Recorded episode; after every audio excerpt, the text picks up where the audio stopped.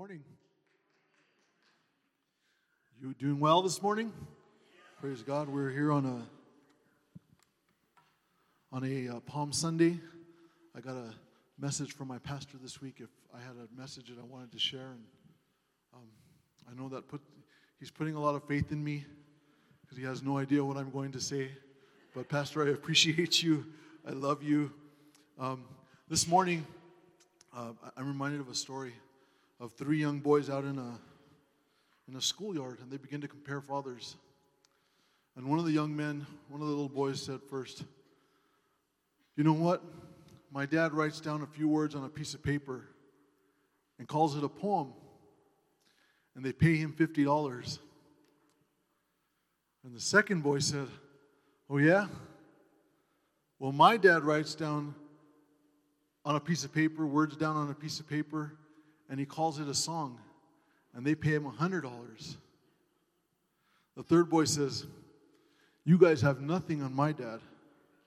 He writes down a little, he writes down some words on a piece of paper, calls it a sermon, and it takes four men to collect all the money. so praise God. This morning, um, we're going to start off in uh, Matthew chapter 21, verse 1. And I've entitled our message this morning, The Road to Jerusalem. You know, we, um, I think of Palm Sunday and all the messages I've ever heard of Palm Sunday, and they're always of the triumphant entry. And our Lord deserves the triumphant entry. He was the King of kings and Lord of lords. There's no reason why he shouldn't have entered the city in a horse, in a white horse set up as a king. But instead, he chose a different path. So this morning we're going to, if you will start with me in Matthew chapter 21, and I'll go ahead and start reading. As they approached Jerusalem and came to Bethphage, on the Mount of Olives, Jesus sent two disciples, saying to them, Go to the village ahead of you, and at once you will find a donkey tied there, with her colt by her. Untie them and bring them to me. If anyone says anything to you, Say, say to them that the Lord needs them, and he will send them right away. This took place to fulfill what was spoken through the prophet. Say to, say to daughter Zion, See, your king has come to you, gentle and riding on a donkey, and on a colt, the foal of a donkey. The disciples went and did as Jesus had instructed them. They brought the donkey and colt and placed their cloaks on them for Jesus to sit on.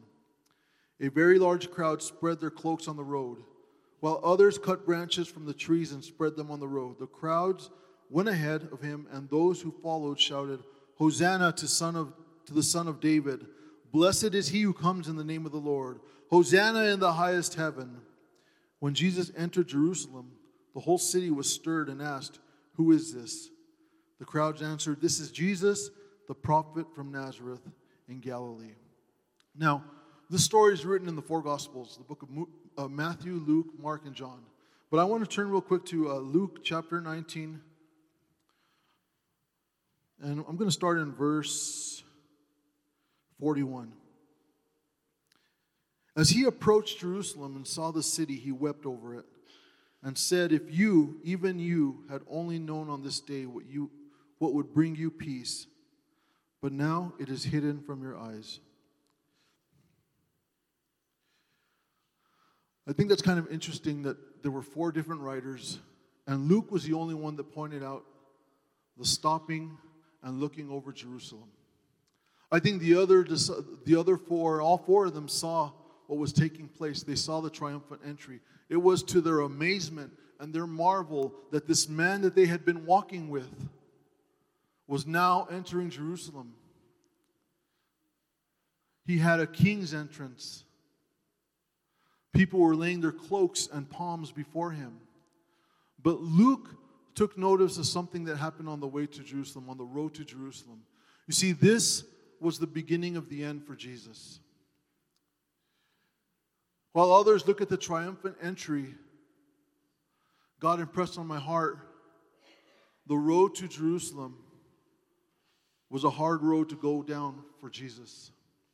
You see, he knew that all those that were praising him, all those that were lifting up his name, all those that were screaming, Hosanna to the highest, would turn on him and shout, Crucify him, crucify him, crucify him. He looked down on the city and knew that he had come to save, not to condemn, but to save a people. And they rejected him. And he wept. There's not very many times in the Bible that the, the, the, word wept is used in reference to Jesus. The only other time that's used in the reference to Jesus was when he uh, stood at the, at, at the tomb of Lazarus. The Bible says Jesus wept because it, his friend had passed away. You see, I come to realize that Jesus loves you and I. He loves us more than we could ever fathom, ever imagine. There is nothing that we can do to earn His graces and His mercies. There is nothing we can do to earn His love. In fact, the Bible says, All of my righteousness is as filthy rags to Christ. No matter what I do right, it cannot compare to the goodness of God. We cannot earn our way into heaven. I want to start off this morning with the first thing. The road to Jerusalem was a road of humility. He did not take honor, he did not go in boastful and proud, but it was a road of humility. He didn't ride on a grand stallion that was white and entered like a king, but rather, just like he was born, poor into this world. On a manger stable, they, they set him. This was a God that was coming into Jerusalem not on a horse, but on a donkey, in humility. Knowing what was going to happen, knowing the course that he had to take, he entered in in humility. By all rights, this was God Almighty. This was the King of Kings. He should not have been entering the city on a donkey. He should have been coming in preceded with angels, with the heavenlies singing, Hosanna, Hosanna, Hosanna in the highest. And yet, he rode in on a donkey. You see, this sets an example for you and I. We are nothing. We are, we are not worthy. I think of my own life and I think, God, why would you want to use me? I'm so unworthy. What is there about me that you see that I don't see? You know, I, I coach, and coaching, um, I coach several teams. I, every, every season, I have to pick out a captain. And I, I, don't know how you would think that we pick captains, but I know how I picked a cap- how I pick a captain. I don't look for the most talented person. Talent is great on the court, but talent does me nothing as a captain. When I'm looking for a captain, I'm looking for someone who hears my voice and heeds to my voice. I'm looking for someone that has conversation with me. Someone that when I ask them to do something, it doesn't fall on deaf ears and they walk on doing their own thing. Yes, coach. Yes, coach. And it's not a saying, it's not just yes, but it's an act of obedience. Have you ever wondered why God seems to speak to other people more than you? I'm being honest. Have you ever wondered why God seems to speak to other people more than you? Number one, are you listening? Are you listening? Are you being obedient to the Word of God? Are you being obedient to what He's planting in your heart? I love nothing more than to have a captain. And in the middle of all the craziness, if we're in the middle of a game and it's tied and we've got a minute left, that I can say his name and I've got his attention. When I call the huddle, I've got his attention. As long as I know he's listening, I know we're going to be okay. And I think God works in the same manner. If you're obedient to God, if you're listening to God, God tends to speak to you more. Not that He doesn't speak to others, but He tends to speak to you more when you're obedient and He can put His trust on you. No matter what situation you're in, no matter how hard of a day you're having, when God says, Your name, Edward, I need you too. And no matter what you're going through, you can look aside and say, Yes, Lord. As hard as it may be, yes, Lord, here I am. See, we have to have that humility. Christ had the humility to serve and to walk down that, to, to, to go down the road that he knew was leading to his death. To go down the road knowing the purpose was not to be lifted up, but the purpose was to die for your sin and my sin.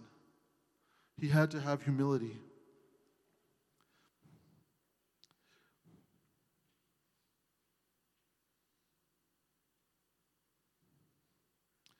The next one is the road to Jerusalem is the road of fulfillment. If we look at uh, Zechariah chapter 9, verse 9, and, and, and it's written on there, it says this Rejoice greatly, O daughter of Zion. Shout, O daughter of Jerusalem. Behold, your king is coming to you. He is just and having salvation, lowly and riding on a donkey, a colt, a colt, and a foal of a donkey. This road is also fulfillment. Notice that he was fulfilling the prophecy that was laid ages, years before he walked down that road. It's interesting to me that there are over 300 prophecies that speak of Jesus Christ. What's really interesting is that all these prophecies refer to the same individual. I don't know if you can fathom that, but that is unreal. It wasn't in one period of time, it was set across the ages of the Old Testament Zechariah, Isaiah, and Psalms, we begin to find little tidbits of who was going to lead, who was coming to bring salvation to the people. And it wasn't fulfilled by different individuals, it was fulfilled by one individual, Jesus Christ. You see, Jesus, God, had a plan the moment that man stepped on earth.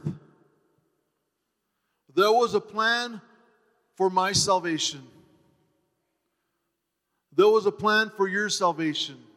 We could only be redeemed by the blood of the Lord. We could not be redeemed by any other means, not by what we did, not by who by, by who we followed, but it had to be by the blood of the Lord. We needed that redemption. This road needed to be fulfilled. This was part of prophecy. And in order for my salvation to come, he had to walk down that road. He had to put his feelings aside. Isn't it interesting that a little bit further in the story, we find that he's in the Garden of Gethsemane. And as he's praying, he's crying out to the Lord, Lord, take this cup. Because he knew how hard it was. You see, you and I have a calling in our life we also have a fulfillment to do to Christ. He has plans to prosper us and not to harm us. Understand his plans are not for your financial gain, although they come. The plans he has for you are for his kingdom to reach the lost, the hurting, and the dying, to be his hands, to be his voice. We have to fulfill the destiny, we have to fulfill what God has called us to do. But sometimes we walk down that path and we begin to see where it leads. And it doesn't seem very good. It doesn't bring much joy. It may not bring a lot of finances. It may bring hardship. You'll have to lay yourself you'll have to lay yourself aside. See, that fulfillment takes a person who's selfless. We cannot be selfish if you're going to walk down the road of fulfillment. You have to know that you have a greater calling, and God has a calling for you and I. I don't know what your calling is, but I know what my calling is. And I often wonder, Lord, why do I feel the way I do?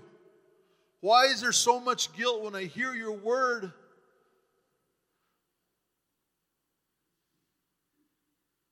And I want to reject your word. I'm human just like you. It's not easy saying yes all the time. It's not easy helping others. It's not easy sacrificing your needs, sacrificing your desires. But that is a road to fulfillment. We need to fulfill what God has called us to do. I believe that if every individual would lay themselves aside in this church, would lay themselves aside and give themselves wholly to God, we would have a growth problem. Pastor Ron would be finding, trying to find a way to fit more people into these services because we would be fulfilling what God has called us to do. Because God has a plan not only to prosper us, but to prosper us in His kingdom, to reach a lost city, to reach people that are trapped and depressed and suicidal and, and addicted and, and, and, and so on and so forth. God has a plan for them just like He has for you and I. But He doesn't have enough captains on His team saying, Yes, Lord. Yes, Lord. Here I am, Lord. Whatever you need, Lord.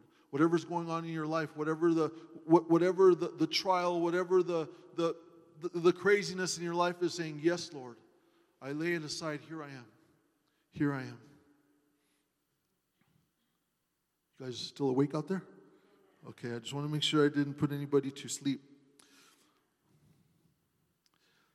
The next road is the road of Jerusalem leads to the road of submission. We have to submit to God. It's one thing to hear the voice of God, it's another thing to submit to the voice of God. His whole life was in submission. Submission to my salvation, submission to your salvation. Christ knew this was the only way. I don't think Christ had a plan B. You know, I often hear people say, well, back in Genesis, he expected uh, uh, Abraham, uh, Adam and Eve that the, everything was going to be perfect, and he didn't have a plan B. They were supposed to they were supposed to live in a land of milk and honey, and nothing was supposed to happen. But then Satan showed up. This was not Plan B. This was the original plan. Read it over the over the course of the Old Testament. This was the original plan.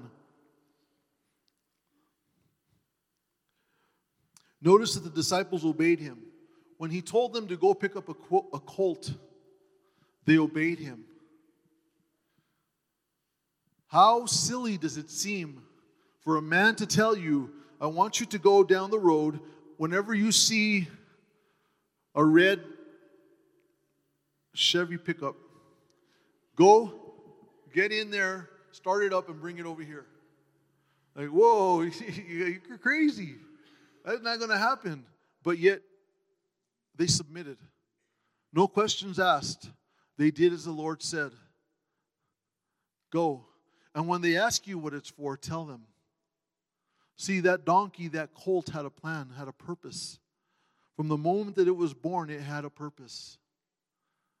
And if God cares that much about a donkey, how much more does He care about me? If he can use as a donkey as a vessel to go down the road, he can use me. Sometimes in our lives, we feel like we're nothing. We look at our lives and we examine our lives and we pick and pick and pick at all the things we've done wrong and all the reasons why God can't use us. But God says, that's irrelevant. My blood has covered that sin. That's irrelevant. I've chosen you. That's irrelevant. Your sin is as far as the east is from the west. God loves us. The people in Jesus' time did the same thing. They laid down their garments as a sign of submission to Christ. They also laid down their garments as a way of welcoming Christ. So let us ask ourselves what have we done to welcome Christ into our hearts? What have we laid down to show that we're submitting to Him as Lord and King of our lives? I tell you what we need to do. We need to lay down before we need to lay down before Christ to welcome, to submit to. We need to lay down everything. We need to lay down everything. True happiness comes when we lay down everything. I don't look at what I don't have and I don't look at what I can't do. I don't look at what I haven't done. I look at what the joy and the peace that God has given me. I count it a joy. We were here last night till 1040, not lifting myself up, but I count it as a joy to be here serving the people of God. We need to lay down ourselves. We need to lay down our hearts. We need to say, Lord, here I am. I am your vessel. Use me. Use me. Let me bring honor and glory to your kingdom. If I can reach only one person for your kingdom, Lord, it's all worth it. It's all worth it. As a matter of fact, this morning there was a couple sitting here that we met last night that came for the very first time. No? You were here before? We want to thank you guys for coming. It's awesome to see you. God is doing great things. God is moving in this community. God is reaching out to his people. The tides are starting to change. I've always heard that the, that the enemy has had his hand upon our city. Guess what? He doesn't have his hand upon our city anymore. If you and I stand up and we're obedient to God's word, he will no longer have his hand over this city, but we will be his hand stretched out, reaching to those that are lost, those that are dying, those that are hurting being a light in dark places, being the salt of the earth. That is what God has called you and I for. Amen? Uh, the road of Jerusalem is a road of compassion. And I, I want to go back to, to, to Luke chapter 19, verse, verse 41. As he approached Jerusalem and saw the city, he wept over it. I believe Luke was taken by this marvel. While the others were looking at the triumphant entry, Luke looked at him and said, That's my God. Looking down, knowing what was going to happen, knowing what he was going to be going through, knowing that others, uh, you, you think about it, it's not a secret that they slapped him. It's not a secret that to him it wasn't a secret that they were going to spit on him. To him it wasn't a secret that they were going to lay a crown of thorns on him. To him it was not a secret that he would be nailed to a cross. He could have been angry and looked at them with such judgment. Instead, he looked at them with compassion and wept. You and I have to have that same compassion for one another. We have to learn how to forgive just as Christ has forgiven us. When I look at this scripture, I see his forgiveness. He didn't hold it against them because this was predestined. This is what was supposed to happen. This was part of the plan. He gave all he had for you and I. And it didn't matter to him where you were or how you walked. I think the most amazing thing to me is the thief that was on the cross. When he says, This day you also shall be with me in glory. As he's hanging on the cross, not because he was there because he was not guilty. He was guilty. He had committed a crime. He deserved to be there, just like you and I. But Christ died for him. And Christ said, It doesn't matter today, you will be with me. Because he believed that he was hanging next to an almighty God. We need to believe that God died for our sins. We need to believe that God loves us. We need to believe that that blood was shed so that you and I could have entrance into his kingdom. The Bible says there is no other name given among men whereby we must be saved. He is the only way. He's the Alpha, the Omega, the beginning and the end. There is no other way to get to heaven but through Jesus Christ. We have to be willing to make that step of faith and say, Lord, here I am. Some have told us there's so many roads to get to heaven, but the Bible tells us there's only one road to get to heaven, and that's Jesus Christ. His compassion and His love for us provided the ticket. We also must have that compassion and love for our friends, for those that we work with, for those that we live by, for those that we live in the street, that we see in the street. I can't tell you how many times I walk into a school and I'm filled with so much compassion for these young kids that are seeking and looking and trying to fulfill the place that God has put in their heart with every drug, with every with girls, with guys, social media, whatever it takes, they're trying to fill themselves. They're trying to fill a void that God put within their heart. And I can walk in and say, hey, that's their problem, not mine. But that's not what God has called us to do. You see, my prayer has been for the past I don't even know how many years. God, let me see others through your eyes. Because my eyes are judgmental. My eyes see the way a person is dressed, and I right away bring to mind what they may be going through. I see someone in a suit, I think they've got it together. I see someone on the street homeless, and I see problems. I see desperation. That's what I see through my eyes. But God doesn't see that. Because it could be the man on the street, the homeless man on the street that's got it together. And it can be the man wearing the suit that's in desperation and losing control of his life. Because when we begin to see others through our own eyes, we lose the fact that we can do nothing for them. But when we see others through the, through the eyes of Christ, when we're sensitive to God, God begins to move us with His compassion and His love. A few, uh, uh, two weeks ago, um, we were going to my mother-in-law's, and as I was crossing, as we were going across the road, I noticed in the middle of the road there was a woman in a in a wheelchair, and she was struggling. She's an older woman. Um, she was struggling to get across the road. She didn't have the strength. She, with what with what she could, she was wheeling herself. And I saw her going up the hill, and she went halfway up, rolled back down, went halfway up, rolled back down. And in my mind, in, in, in, my, in my inner ear, I was hearing God say, Go help her. Go help her. You know, I, have somewhere to be. I've got my wife with me.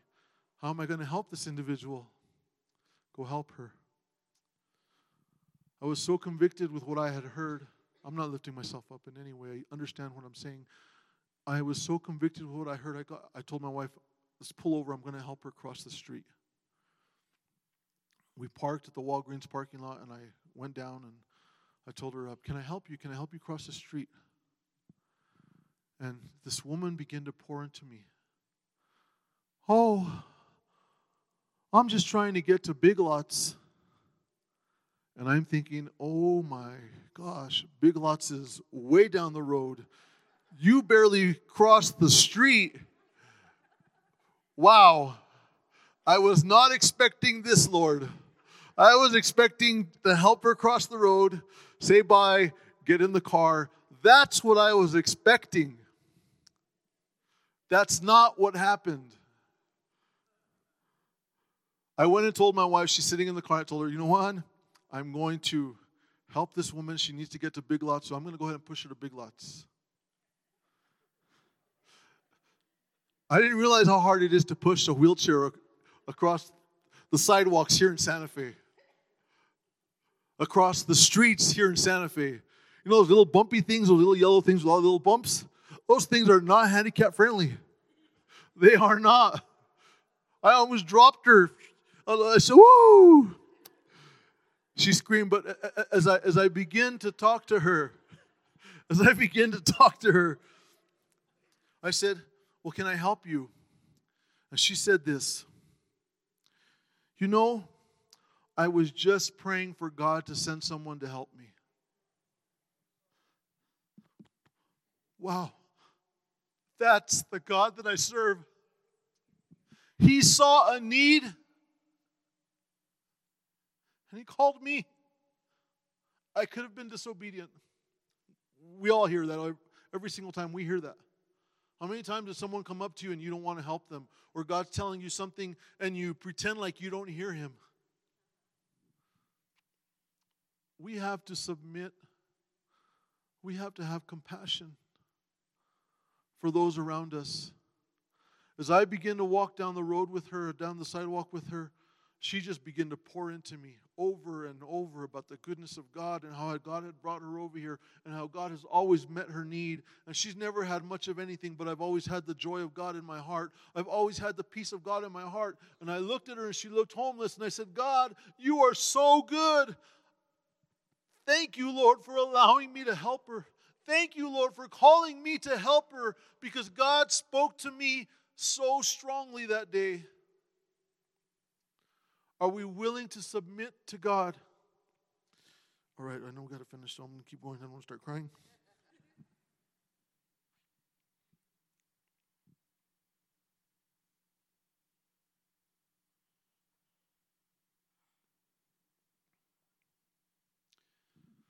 You know, I'm reminded of, as a matter of fact, we're going to go ahead and go there. Uh, John chapter 21, verse 15 through 17. I, I believe I have this up on the overhead, I'm not sure. When they finished eating, Jesus said to Simon Peter, Simon, son of John, do you love me more than these? Yes, Lord, he said, You know that I love you. Jesus said, Feed my lambs. Again, Jesus said, Simon, son of John, do you love me? He answered, Yes, Lord. You know that I love you. Jesus said, Take care of my sheep. The third time he said to him, Simon, son of John, do you love me? Peter was hurt because Jesus had asked him a third time, Do you love me? He said, Lord, you know all things. You know that I love you. Jesus said, Feed my sheep. I believe God wants to ask us Do you love me? Do you love me? My wife always tells me, no hard feelings. Don't tell me you love me. Show me you love me. Don't tell me you love me. Show me you love me. Jesus said, Simon, do you love me? You know that I love you. Feed my sheep. What's important to Christ? Look at this verse. What is important to Christ?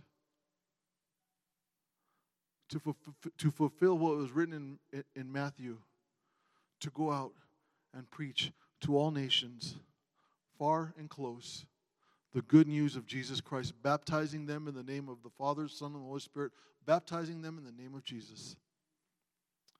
That is what is important to him. If you love Jesus, you will feed his sheep. Love is not a word, love is an action. Do you love Jesus? Last The road to Jerusalem is a road of destiny. Christ was destined to die for our sins. That was his very purpose, that was his destiny. That was the plan that was foretold that he would take my sin and your sin and carry it on a cross and redeem us. The enemy would no longer have hold over our lives, but now we would be set free by that precious blood, the blood of the Lamb, the blood of Jesus. He had a destiny.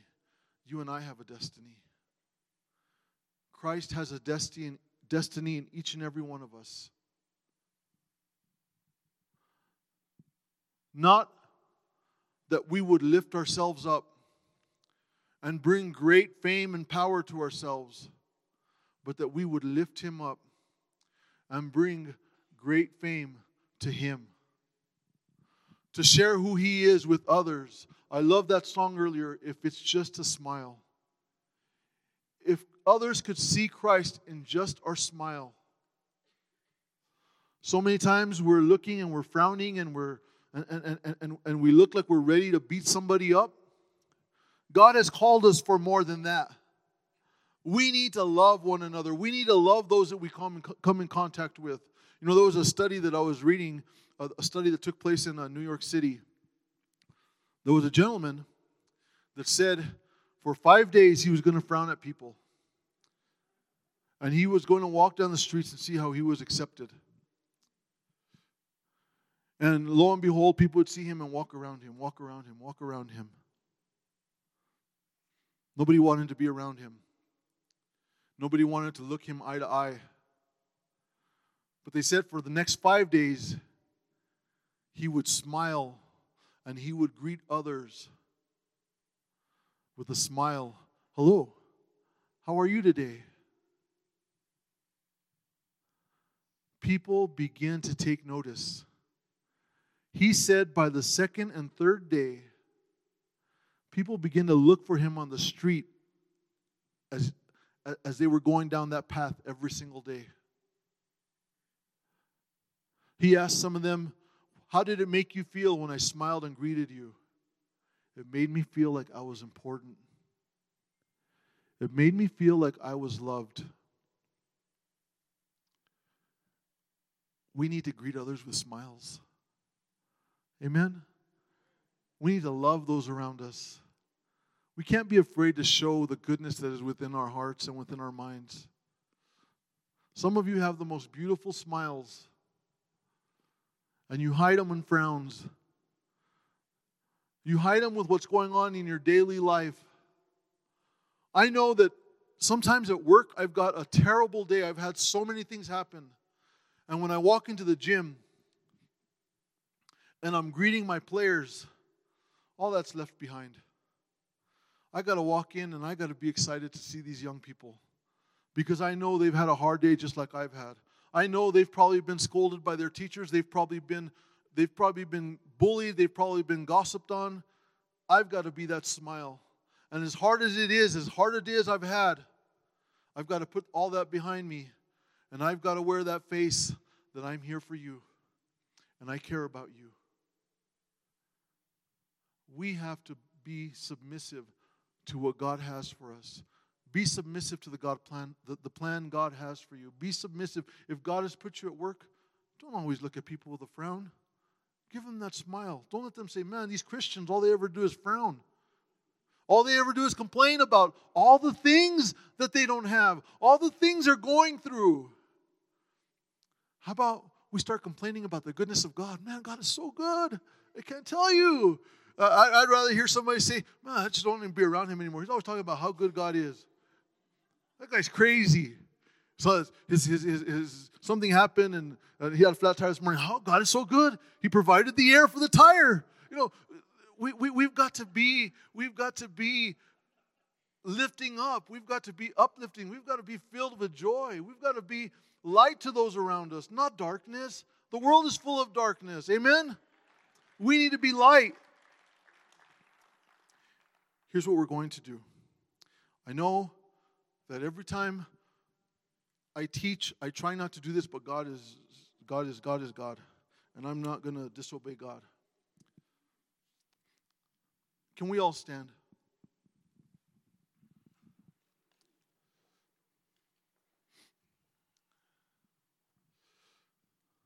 Today we celebrate Palm Sunday. It is a it is a story of a triumphant entry. But today I tell you, look at your life. Are you walking down the path that Christ has set before you? Are you walking with Him on the road to Jerusalem? Are you doing what God has called you to do? Two part question. If you're not, I want you to come to the front. We want to pray over you. I know God can do all things. And it's not too late. God doesn't turn his face on you and say, Oh, that one, I can never use that one. They're so mean to everybody. I don't even want to use that one. No, that's not the kind of God that I serve. God says, Come up. Come up. I will fill you with joy. I will turn your life around. I will make you to jump up and down with joy and peace and laughter. I will use you for my glory, for my honor. This morning, if you're not walking down that road of to that road of Jerusalem with Christ, I want to invite you to the front. And we're going to pray over you. Number two, maybe you don't have a relationship with Christ and you don't know who He is, and you haven't had the chance to get to know Him like I know Him. Guess what? Today is your day.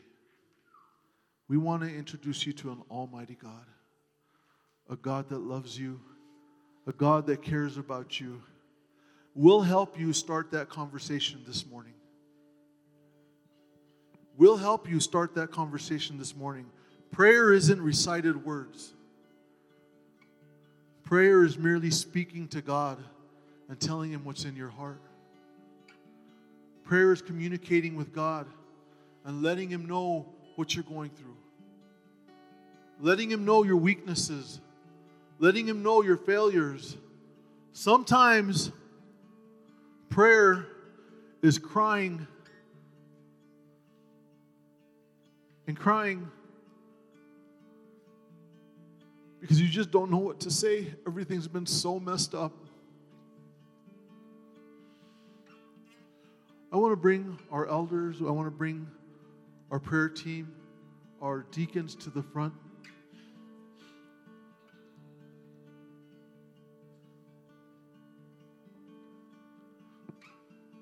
Will you come to the altar and give your heart to God?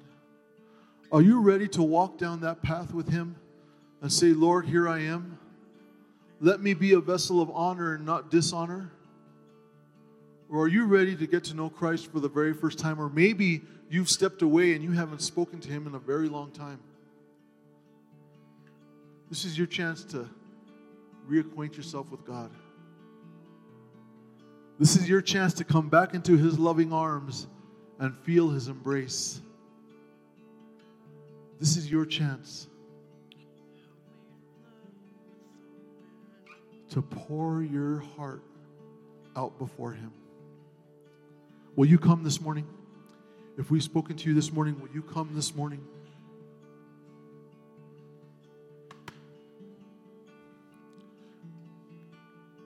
Praise God. You know, it is an honor to have our pastor here this morning. Normally, when I'm up here, it's because he's absent. This morning, it's an honor to have him here with us. And I want to bring him up. And he's going to pray for us as we dismiss. This man, come up, Pastor. Come up, Pastor. This man has a compassionate heart. He has a loving heart. But it's not just him. Nina, will you come up as well?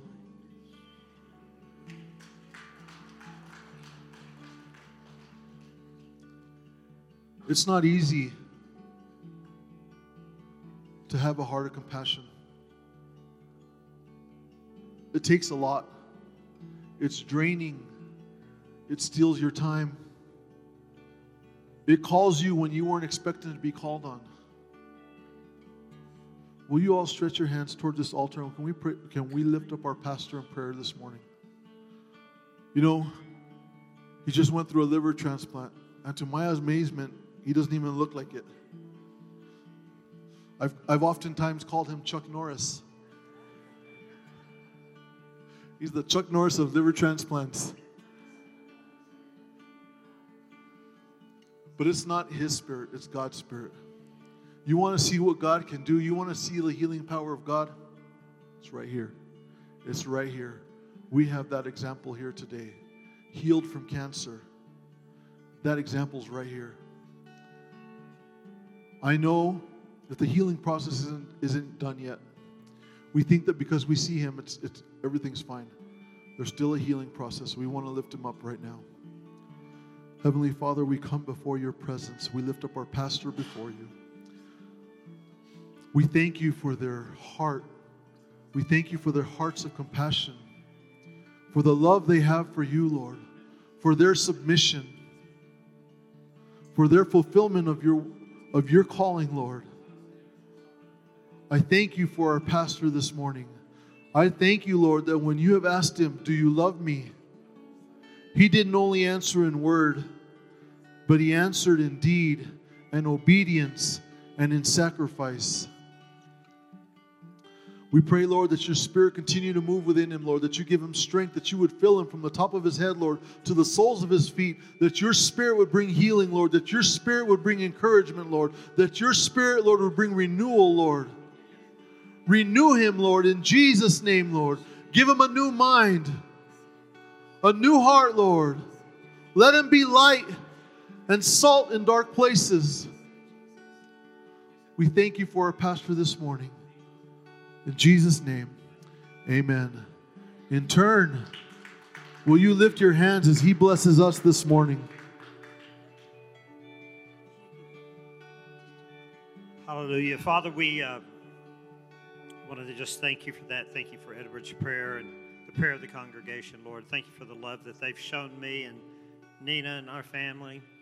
Lord, uh, your word says, freely, freely you have received, freely, freely give. Lord, we want to just give back, Lord, uh, love and grace and mercy. We thank you, Father, for just the opportunity to stand here today in this holy place, Lord God. And Father, we just ask that uh, the fire of your Holy Spirit would just begin to fall upon each of our lives. Your word says that our God is a consuming fire.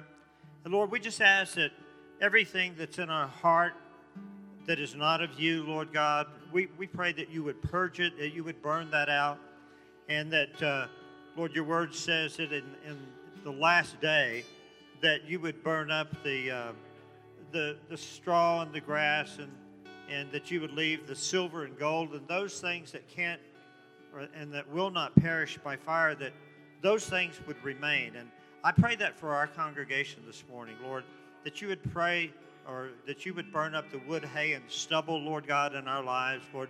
Rid us of that.